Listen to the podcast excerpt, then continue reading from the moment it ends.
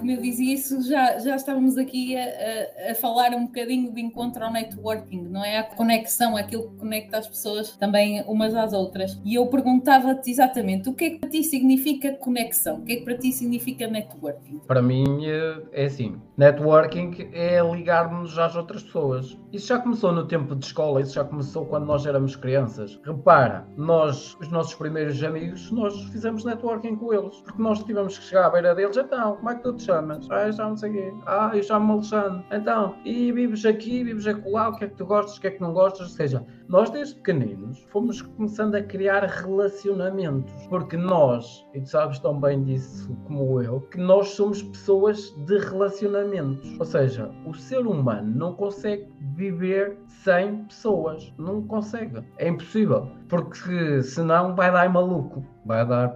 Aliás, a pandemia tem mostrado a muita gente como é que de repente se avariou. Uns porque estavam sozinhos, outros porque se juntaram. Ou seja, agora onde é que existe este caos no meio disto tudo que endireita as coisas? É importante nós percebemos que, para mim, enquanto networking, é, ele começou desde que nós começamos a crescer, começamos a ligar uns aos outros e o que eu sei sobre o networking e o que eu estudei, o que eu me apercebi ao longo destes anos todos é que quanto maior a tua rede for, quanto mais pessoas tu tiveres na tua rede e quanto mais a tua rede espalhar, melhor networking tu tens. Porquê? Porque de repente eu pergunto assim, ó oh Diana, é pá, estou aqui com um problema em casa para resolver, conheces algum canalizador? Eu posso nunca ter precisado de um canalizador na minha vida, mas se eu te pergunto, tu vais dizer, é pá, olha, em minha casa já teve o António, queres o número dele? E tu vais me dar o contacto. E eu se te estou a pedir a ti é porque eu confio em ti, porque senão, o que é que eu não ia pedir um canalizador a qualquer pessoa? Pessoa, como às vezes o pessoal faz, vai à rede social, ou um isto, ou um aquilo, ou não sei o que mais. Eu normalmente estas coisas que têm a ver com ciclos mais fechados, eu pergunto às pessoas em quem eu confio. E depois eu, eu trabalho o networking em três fases. Um ciclo mais fechado, que é aquele que eu estou mais próximo, aquele em que eu pego no telefone e tenho o número de telefone deles. Depois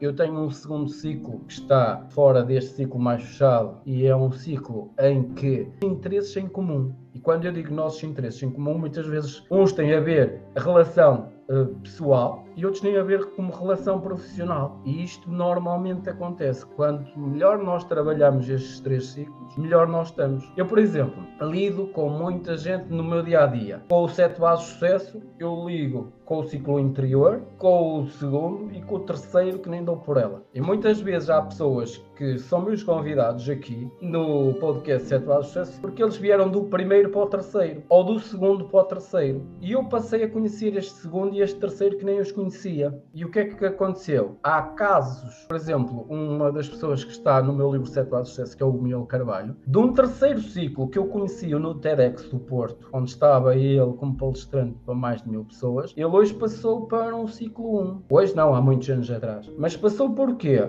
Porque eu me dei a conhecer, ele deu-se a conhecer. Passamos por ser pessoas apenas amigos, com ideias e com objetivos a partilhar. Hoje em dia há trabalhos que fazemos, mas há uma coisa coisa que facilmente, oh, Alexandre, preciso de um contacto assim, assim, assim. Tens, conheces, arranjas, ok, eu tenho. Ou, por exemplo, no meu caso, ou preciso de um contacto assim assim. Tens, arranjas, conheces, fazes-me chegar à pessoa. E isto é o que eu chamo a capacidade de facilmente nós nos ligarmos a todas as pessoas. E quanto maior a tua rede abrange, mais tu estás perto de cada pessoa. Estando tu aqui ou na Austrália. E porquê é que eu te digo isto? Vou dar o exemplo. O 1080 segundos, que não é este projeto, que é outro, que eu comecei em É antigo, eu conheço, por acaso. É muito antigo. Eram esse. vídeos de 18 minutos. E esse projeto chegou a 100 121 países. Este chegou a 88 nos últimos dois anos de projeto. Ou seja, repara, só chegou, não foi por causa de mim, chegou porque a Diana foi minha convidada, porque o José Boto foi meu convidado, porque o Miguel Carvalho foi meu convidado, porque o Madger, que foi cinco vezes considerado o melhor jogador do mundo de futebol praia, foi meu convidado, porque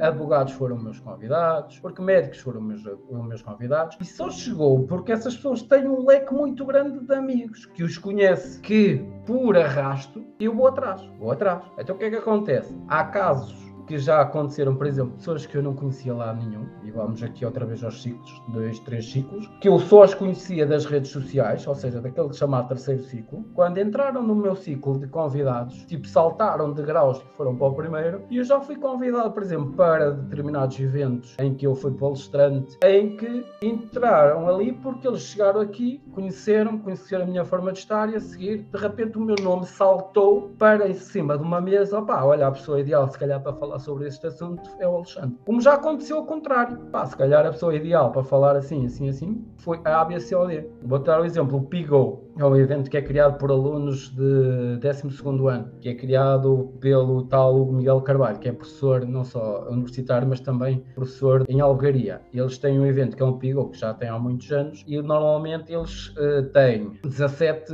oradores. Há momentos em que o Hugo me liga, opá, uma pessoa desta área, esta, esta, esta, esta, conheces? Ou quem é que tu achas que tem uma história inspiradora que podia partilhar no palco com os miúdos. Conheces? Eu tenho este, este e este. Ok, podes falar com eles. Eu falo primeiro com as pessoas, abordo, se te puder dar o contacto. Atenção que isto é muito importante. Eu vou dizer, quando alguém está aqui no teu ciclo de influência muito fechado, ou seja, o teu primeiro, tu nunca dás o contacto dessa pessoa sem falar primeiro com ela. Para não melindrar estas pessoas. Porquê? Há pessoas que tens muito à vontade e podias fazer isso, mas por uma questão de respeito a estas pessoas, não. Primeiro vou falar com a pessoa e só depois é que dou contacto. E isto é o que acontece normalmente com o meu círculo mais fechado. Eu tenho esta postura nos três círculos, mas tenho muito mais cuidado com este primeiro. Porque aqui existem pessoas muito influentes. A influência aumenta consoante o teu círculo vai avançando. É um processo de escolha. Uhum. É tipo Círculo 3, avança para o 2 ou avança para o 1. Círculo 1, opá, perdeste a minha confiança, avança para o 2, avança para o 3. É, faz, faz sentido, faz sentido. E também, também é, uh,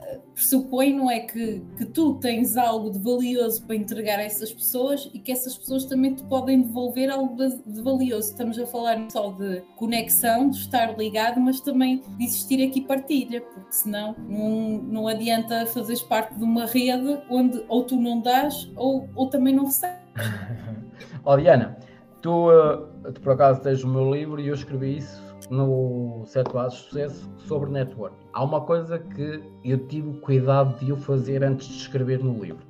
As pessoas que são doadoras, ou seja, que dão sem interesse, normalmente a longo prazo, são as pessoas mais influentes do mundo. Porquê? Porque elas são vistas como eu vou pedir ali porque ali não existe nenhum interesse que eu lhe dê algo em troca. O que é que eu quero dizer com isto? Eu quando dou alguma coisa a alguém, eu dou eu não estou a dar para te exigir, para tu me ficares a dever alguma coisa. E então, uma das pessoas que está aqui, que é das mais influentes do mundo, que tem a maior rede LinkedIn do mundo, é alguém que tem uma fundação que é 106 Miles. O dia em que ele deu, deu, deu, deu, deu durante muitos anos. O dia que ele precisou de, por exemplo, uma verba para abrir esta fundação, não faltaram milionários a chegar-se à frente. E não fui eu, e, e, não fui eu, eu que chegou à beira dos milionários e disse: Ei, olha, eu preciso do dinheiro, como é que é? Agora, como é que é? Não, o dia que ele disse, olha, eu tenho esta fundação, o objetivo desta fundação é fazer isto, isto e isto, as pessoas chegaram-se à frente. Ok,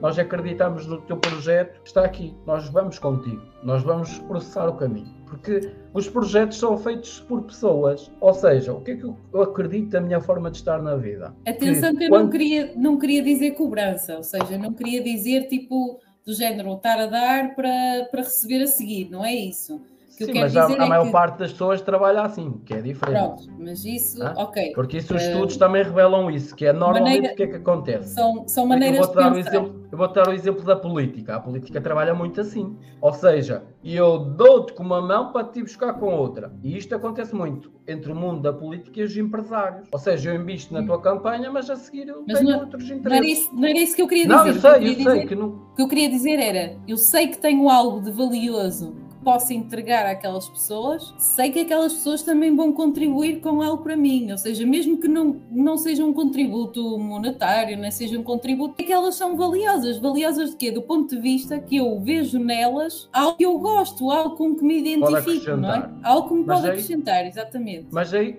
Aí eu até te vou dar outro exemplo. Tu podes ser a, mil, a melhor psicóloga do mundo. Se ninguém souber que tu existes, Sim, claro. E no, entanto, tá e no entanto, podes ser a melhor do mundo. E eu digo muito isto aos meus clientes: não te adianta ser o melhor do mundo se ninguém te conhece. Então, este ponto é muito importante. É quase como o Cristiano hoje olham para o Cristiano como o melhor do mundo. Para mim é, para outros pode não ser, mas para mim é, principalmente pela mentalidade e o foco que ele tem. Mas se ninguém o conhecesse, se ninguém o tivesse visto na Madeira quando ele começou a jogar futebol, se ninguém o tivesse levado para o Sporting, se ninguém o tivesse levado para o Manchester, se ninguém o tivesse levado para o Real Madrid, se ninguém tivesse levado para a Juventus e agora outra vez no Manchester, se ninguém tivesse feito esse processo, ele era o melhor do mundo, mas ninguém o conhecia. Quem é o Cristiano? Sei lá, nunca ouvi falar desse Cristiano, quem gajo? Então as pessoas é um bocado assim tu tens um talento, e eu acredito sinceramente que tu tens, Diana, tens que o deitar cá para fora, tens que o mostrar às pessoas, porque se não o mostrares, não vais ser procurada. Ou seja, tens uma situação que é, és procurada pelo boca a boca, por aqueles que conhecem, aquilo que eu falava no início desta live, que era, houve uma fase da minha vida que só os meus